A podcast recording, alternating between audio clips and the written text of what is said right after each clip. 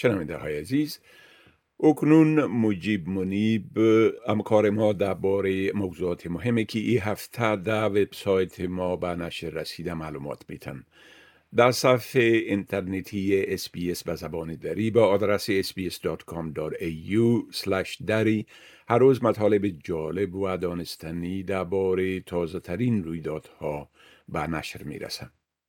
آقای منیب سلام عرض می کنم خب اولتر از همه اگر بگوین که در مجموع چی موضوعات ای هفته در وبسایت ما به نشر رسیده سلام آقای که به شما و شنونده های عزیز. انتخابات فدرالی استرالیا به تاریخ 21 ماه می برگزار شد و پس از آن انتونی البنیزی به عنوان صدراعظم استرالیا سوگند یاد کرد و به ژاپن سفر کرد.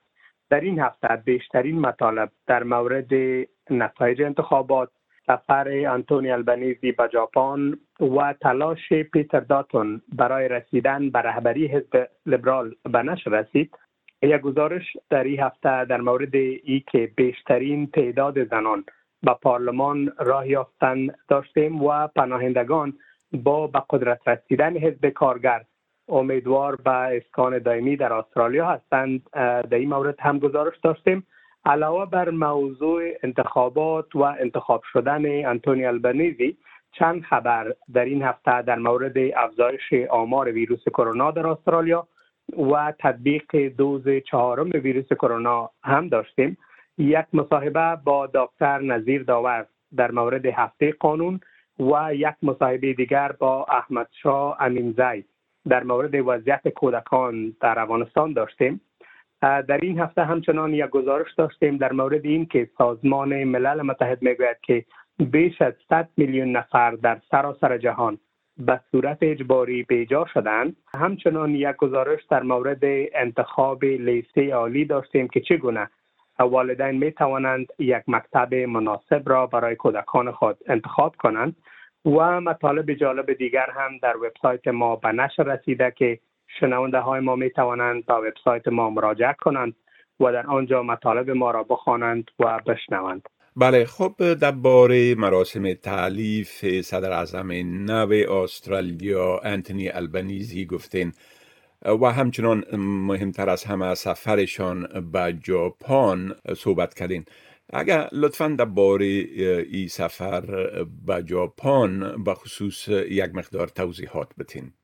بله آقای شکیب آنتونی البنیزی پس از پیروزی در انتخابات فدرالی استرالیا به روز دوشنبه به عنوان سی و یکمین صدراعظم استرالیا سوگند یاد کرد در مراسم تحلیف آنتونی البنیزی با معاونش ریچارد مالز در مقابل نماینده رسمی ملکه انگلستان در استرالیا جنرال دیوید هارلی در شهر کانبرا تحلیف به جا آورد. پس از مراسم تحلیف صدراعظم جدید استرالیا اولین کنفرانس مطبوعاتی خود را به عنوان صدراعظم در کنار پرچم بومیان و جزیره نشینان تنگ تورس ارائه کرد. در حکومت لیبرال تنها وقتی که کنفرانس های مطبوعاتی دایر می شد تنها پرچمی که در پس زمینه تالار قرار داشت پرچم ملی استرالیا بود. اما آقای البنیزی به عنوان صدراعظم در کنار پرچم ملی استرالیا پرچم بومیان و جزیره نشینان تنگه تورس را هم گذاشته بود که استقبال شد از این کار. و بعد از آن آقای البنیزی برای اشتراک در اجلاس سران اطلاف چارگانه به ژاپن سفر کرد. آقای البنیزی که پس از اشتراک در اجلاس چارگانه با خبرنگاران صحبت می‌کرد گفت که در این نشست از او استقبال گرم شد. و متحدان کلیدی مثل رئیس جمهور آمریکا، صدراعظم هند و همچنان صدراعظم ژاپن از موضع حکومت جدید در مورد تغییر اقلیم استقبال کردند. آقای البنیزی همچنان به خبرنگاران گفت که قرار است تا استرالیا میزبان اجلاس سران چارگانه در سال آینده یعنی 2023 باشد و او مشتاقانه منتظر رسیدگی به مسائل داخلی در روزهای آینده است. وقتی که با استرالیا برگردد اما در حالی که فعلا او به استرالیا برگشته دیده شود که چی اقدامات روی دست داره و چی کارهای انجام میده بله خب گفتین که ای بار تعداد زنا در پارلمان استرالیا بیشتر از هر وقت دیگه خواد بود. اگر لطفا در ای بار یک مقدار توضیحات بتین بله در انتخابات فدرالی امسال زنان بیشتر نسبت به دوره های قبلی به مجلس نمایندگان استرالیا رای یافتند. برای اولین بار در سال 1943 دو زن موفق به کسب کرسی در پارلمان استرالیا شدند.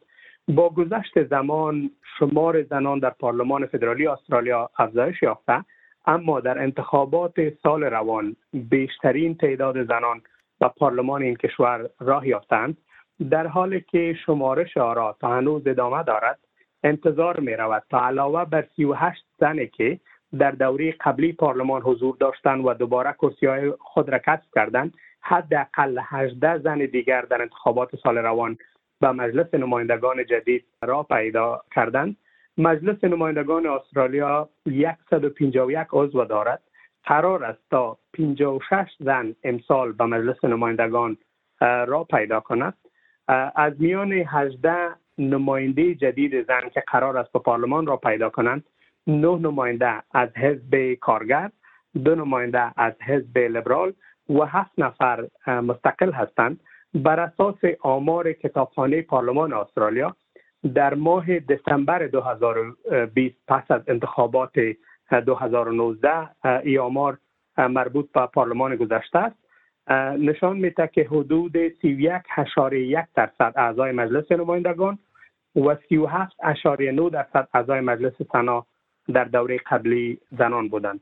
در انتخابات فدرالی 2022 علاوه بر اینکه بیشترین تعداد زنان به پارلمان فدرالی استرالیا راه یافتند شمار اعضای پارلمان جدید که آسیایی لسل هستند هم دو برابر شده که با وجودی که شمار اعضای پارلمان که آسیایی لسل هستند دو برابر شده. باز هم یک تعداد به باور هستند که کافی نیست و نیاز است تا در سالهای آینده افراد بیشتری که مربوط به فرهنگ های مختلف استرالیا هستند در پارلمان استرالیا حضور داشته باشند.